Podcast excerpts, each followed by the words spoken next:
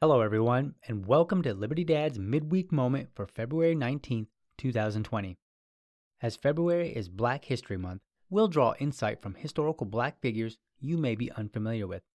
Today's insight comes from Marcus Garvey. Mr. Garvey was born in 1887 and died in 1940. He was a Jamaican political activist, publisher, journalist, entrepreneur, and orator. He was well known for his support of racial separatism, but distinct from any support for racial superiority. He did support a Back to Africa movement.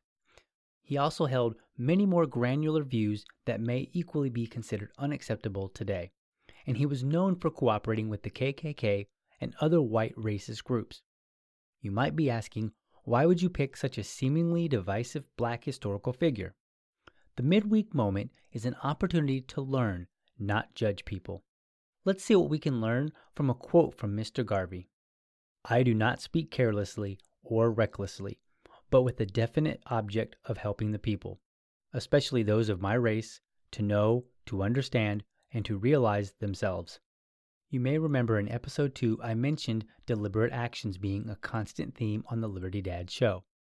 In addition to deliberate actions, deliberate voice, or what you say, is also going to be a constant theme.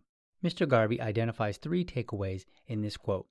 One is deliberately speaking, two is knowing his audience, and three is he had a goal. Let's take a further look. He said, I do not speak carelessly or recklessly. He was acknowledging that he was speaking deliberately. Now, it's hard to say whether he did this all the time, but the assumption is that he did it quite frequently. Second, he knew his audience.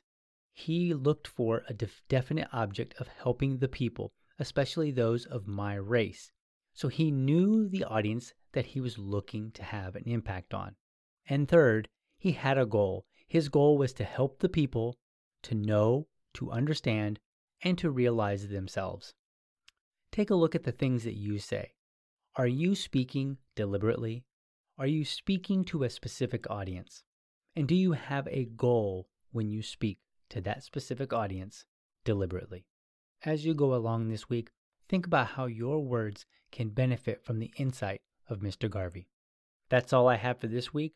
Be sure to check out other episodes at libertydad.com.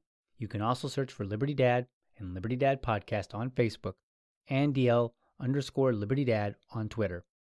Liberty Dad is also on all major hosting services. Make sure to tell your friends. And remember, if you're a champion of liberty, your business is people and your product is liberty. Have a great week.